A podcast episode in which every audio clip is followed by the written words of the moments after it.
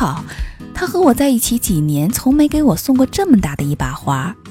手机咣当一声扔在桌上，屏幕上是前任现女友的微博。我们几个老舍友面面相觑，谁也不敢接茬。偷窥是种习性，我们最讨厌别人有事儿没事儿的偷窥自己，时不时的发条心情，刻意说给对方听，以为通常情况下吃不到葡萄说葡萄酸的人，还时不时的盯着葡萄的生长发育，这是种病。而谁想到，有时候自己就患上了这种病，却不愿意承认那颗葡萄确实是因为自己吃不到而变得酸涩无比。大米是我大学报道那天看见的第一位舍友，她很白，悠悠地坐在自己的床铺上，被学校发的蓝色床单衬托得像一片云。虽然没有棉麻裙子和帆布鞋。但整个人依然散发出一种与生俱来的森女气质。当然，只要她别说话。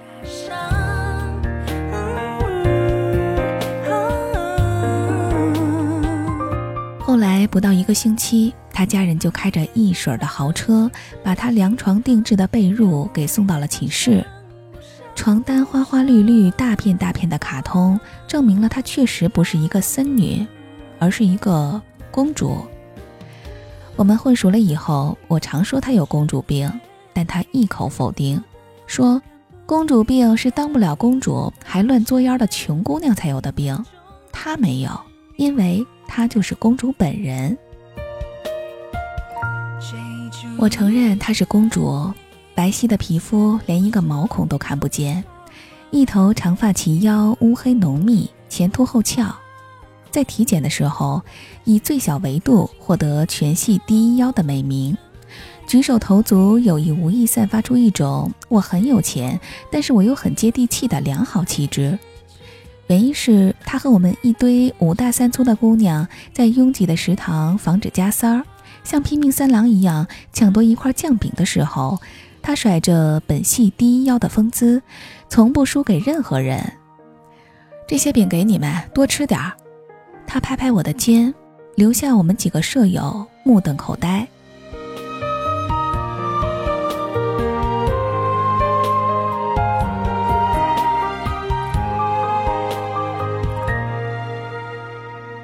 图的另一边是一张什么鬼？卡片？我拿起大米的手机端详了一下，左侧是一张巨大无比的花，无法细数，目测可能九十九朵。右侧是一张弱智的非主流留言，大意是一生一世永远在一起，酸的人后槽牙疼。什么年代了，怎么还有人用这种方式表达爱意？直接打钱不好吗？鲜花总会枯萎，金钱永放光芒。你懂个屁！大米在我旁边坐下，你忘啦，当年我和他在一起的时候，花也没少送，只不过没有这么大吧。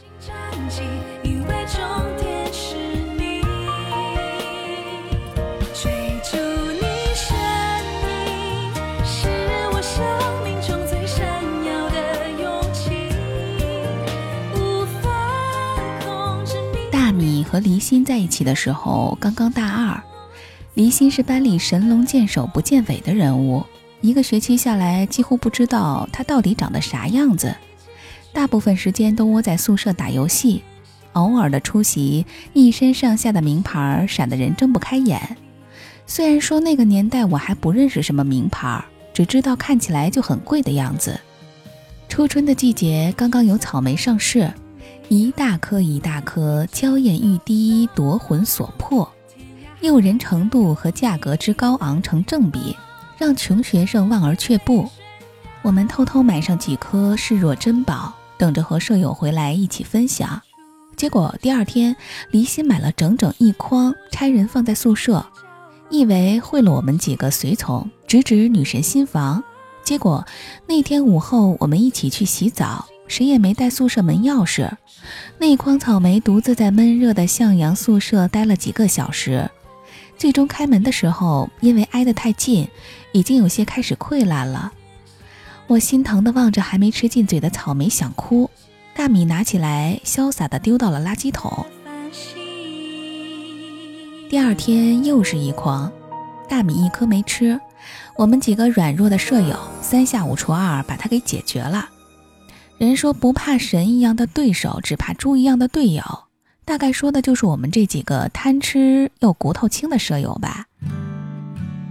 吃人嘴软，我们开始变成了离心的说客，时不时的在大米耳旁吹风。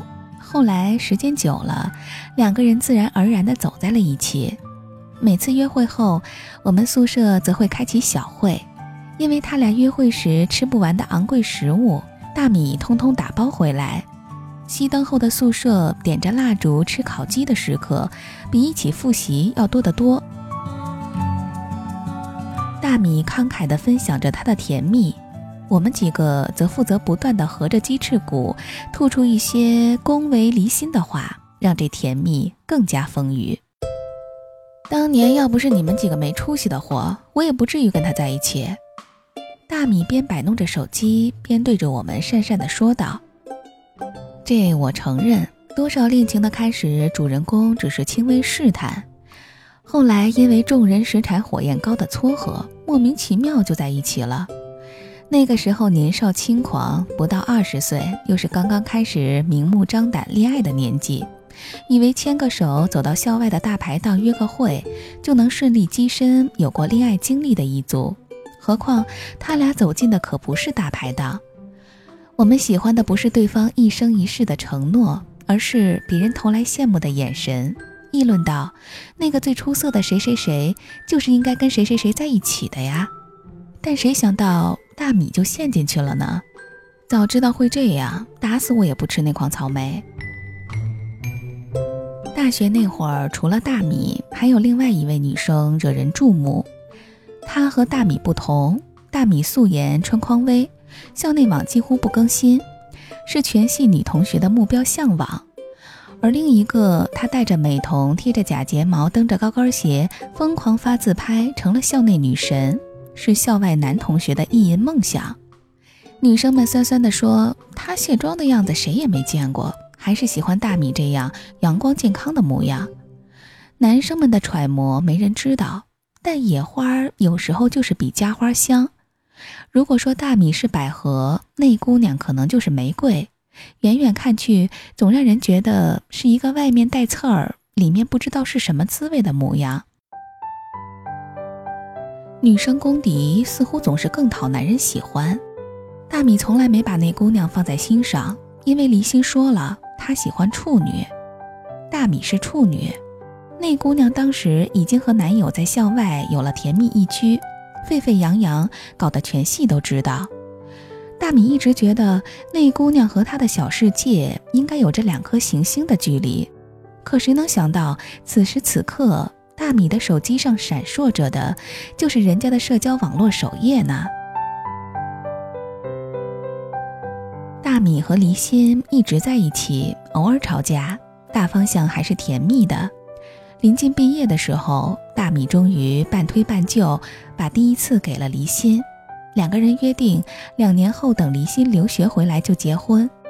毕业旅行，他们一起去了离心的家。离心的妈妈客气而周全，送给大米一堆礼物。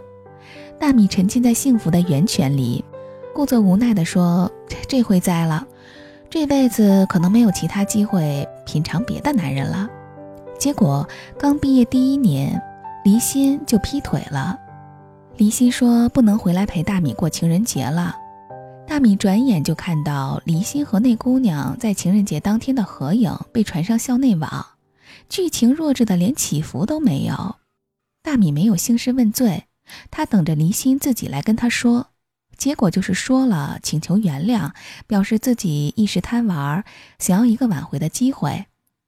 大米当天在家狂吃一盒巧克力，要用甜蜜的食物拯救自己苦涩的内心。说了一次不忠，百次不容。一个月暴瘦十斤后，流着眼泪原谅了。我们爱一个人的时候，常常突破自己的底线，像是一场士兵突击。我们拿着枪指着对方命门说：“你不要再往前了，你再往前一步我就崩了你。”结果对方流着泪，一句话没说，拼了命的往前走。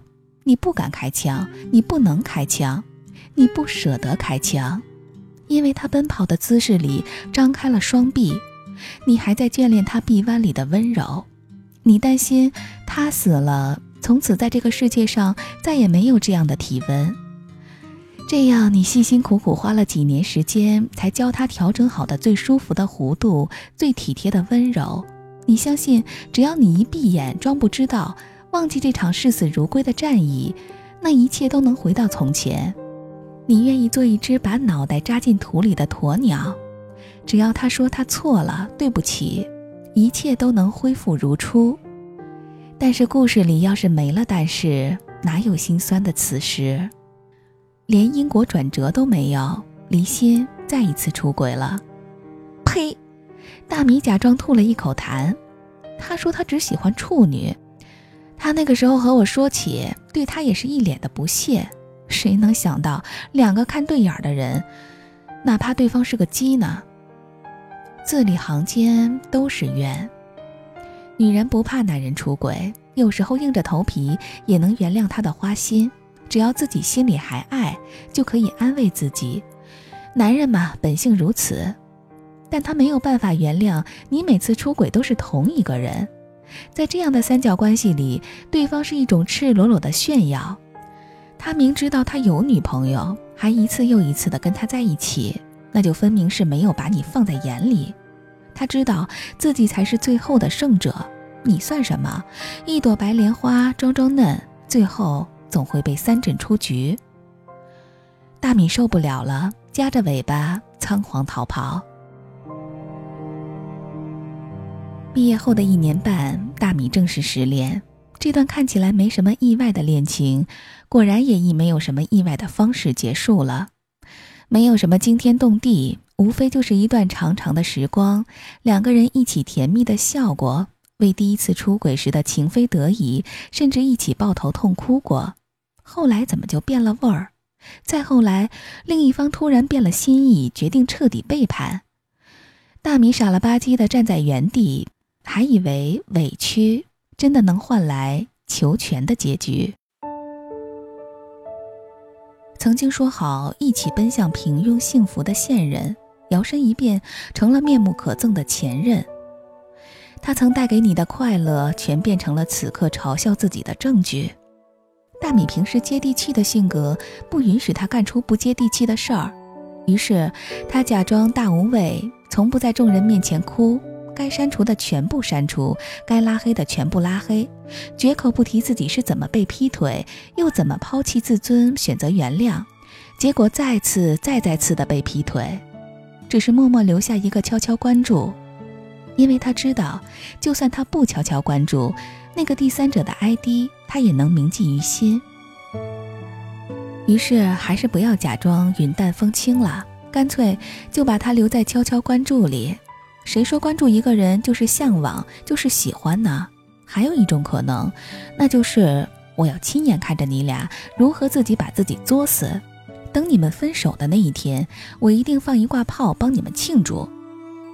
可是庆祝的机会没来，嫉妒的心情却一浪接一浪。毕业第四年，大米有了新的男朋友。他虽然家境一般，但温柔体贴、积极上进。一米八几的个子，在大米面前乖得像一只羊。大米已经不再经常提起那段校园期间的傻事儿，只是偶尔、偶尔还是会看到。作为吃掉草莓的始作俑者，我们纷纷叹息。这回再相聚，是大米带着现任出席的饭局，随便聊起过往的傻气。说着说着，又绕回了那段过去。我想劝他不要盯着别人的生活，但我知道，如果是我，我也看。那个别人，无论我怎样摆正心情，也无法变成事不关己的路人。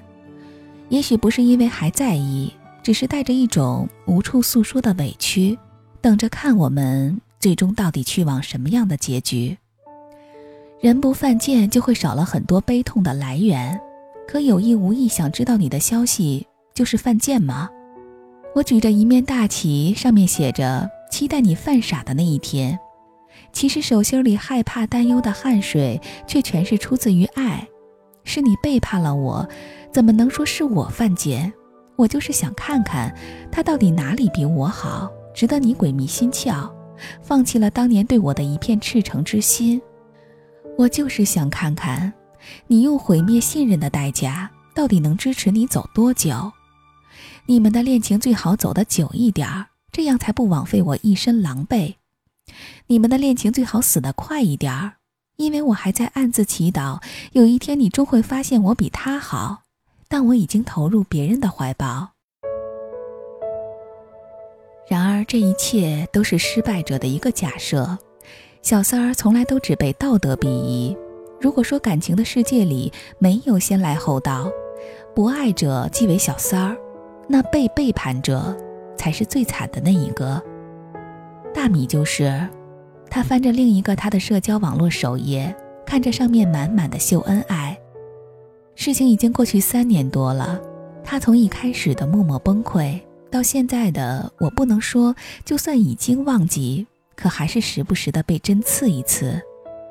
要是离心回来找你，你还会跟他走吗？我试探的问大米，大米瞪了我一眼，沉默片刻，说：“他不会回来了。当年他牵着我的手走回他的家。”他妈妈送我礼物的时候，对我一脸的喜欢。他说，他就喜欢我这样干干净净的姑娘。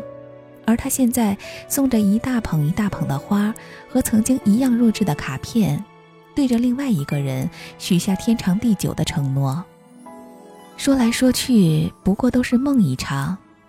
你心痛的，你惦记的，你怀念的，你想说不敢说的，你独自矫情的，你不能和外人说。因为别人也不会懂你为何现在男友在侧，还去怀念一个旧人。你从来没觉得他是个旧人，因为你知道你们的生活早已分道扬镳。你允许自己开小差，因为你知道他永远也不会回来了，他不会回来了。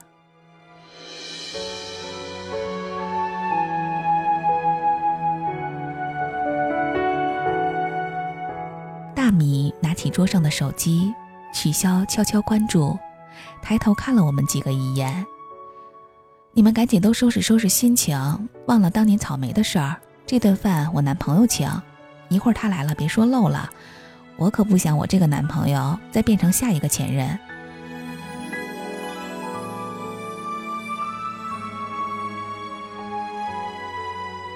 现任喜宴的前奏是前任的追悼会。因为前任已经走了，但老朋友还坐在这里，你们之间绕来绕去都会说到前任的问题，但此刻的你必须亲手埋葬了和他的过往，让他死在你心里，才能迎接更好的未来。还会难过吗？只有一点点，还没忘记吗？没法忘记。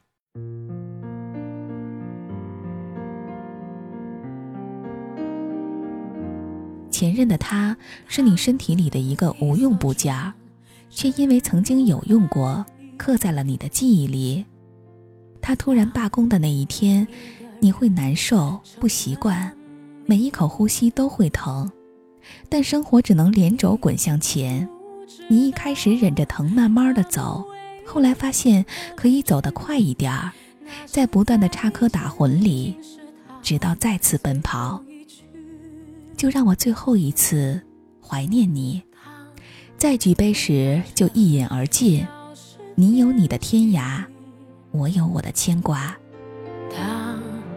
一个人成了敬往是个屁酒，该敬的是那个勇敢的自己，那个遭受了所有失望和背叛后依然踌躇满志、敢爱敢恨的自己。敬我的公主朋友大米，敬曾经死心塌地过的你。竟即将尘埃落地，再也没有你的自己。我会告别，告别我会告别。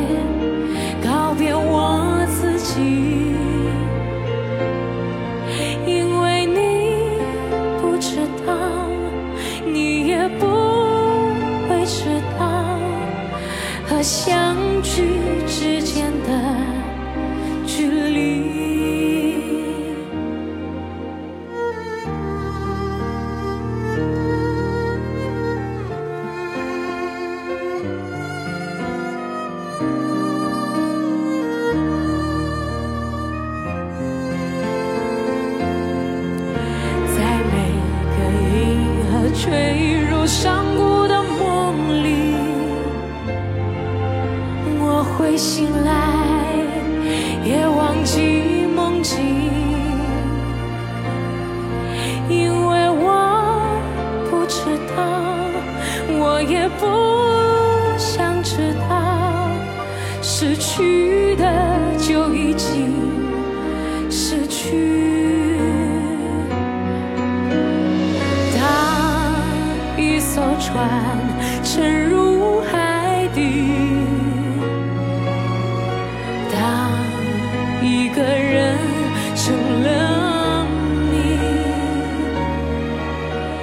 你不知道他们为何离去？